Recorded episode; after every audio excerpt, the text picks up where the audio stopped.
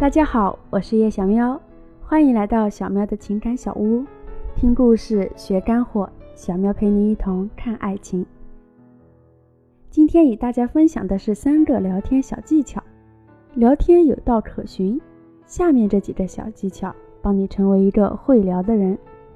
聊天时呀，不要一味的发文字，还可以发图片、发定位、发表情包。很多人聊天聊着聊着就成固有模式了。只会一味的用文字聊天，实在无趣，所以要丰富聊天的形式呀。比如今天吃了什么美食，拍着照片发过去，深夜放毒。美食是很能引起话题的，很多美食背后也都有故事，你可以就此讲个故事，哪怕是童年经历都行。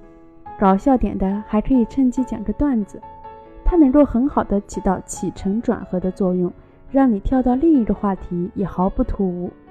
比如可以话锋一转，说道：“说起让我印象最深刻的美食，就是上次在普吉岛悬崖餐厅吃的斑斓叶包鸡肉。那时面朝大海，正值晚霞，那画面仿佛电影般一帧帧刻在我的脑海里。当时我就想，下次一定要带上我爱的人来一起看夕阳，这样就转换话题到聊旅行了呀。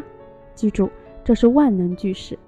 比如。”说到让我印象最深刻的美食，就是在某某地吃的某某。接着再讲一个故事，这样的话不但可以转旅行，任何话题都可以转。比如转宠物，有我这么一个吃货主人，我家的猫主子也是味蕾上的人生赢家。平时孤傲高冷，但一拿美食逗它，秒变可爱萌宠，真是一只没有原则的猫。所以划重点啦，美食美食。想不到聊什么时就聊美食，发张图片再配上你的感受和故事，同时分享定位也是不错的方法，又叫状态回应法。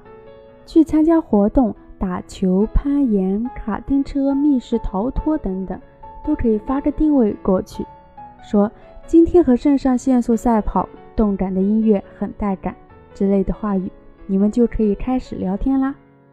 无论他说什么，你都可以回复你现在在做什么，刚刚做了什么。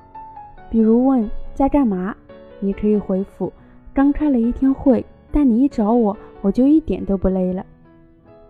至于表情包，那简直就是聊天中的有趣担当啊！聊天从来不用表情包的人，你可是已经步入中老年队伍喽。平时多收集一些好玩的表情包、动图，一些可爱的小女孩。搞笑的动图或是文字表情包等等，同样是回复再见或是谢谢，你发表情包可比发文字好，所以一言不合就斗图吧。这三个小技巧简单易学，快去找你们的男生女生练练手吧。更多聊天干货，关注大熊的爱情，我们下期再见。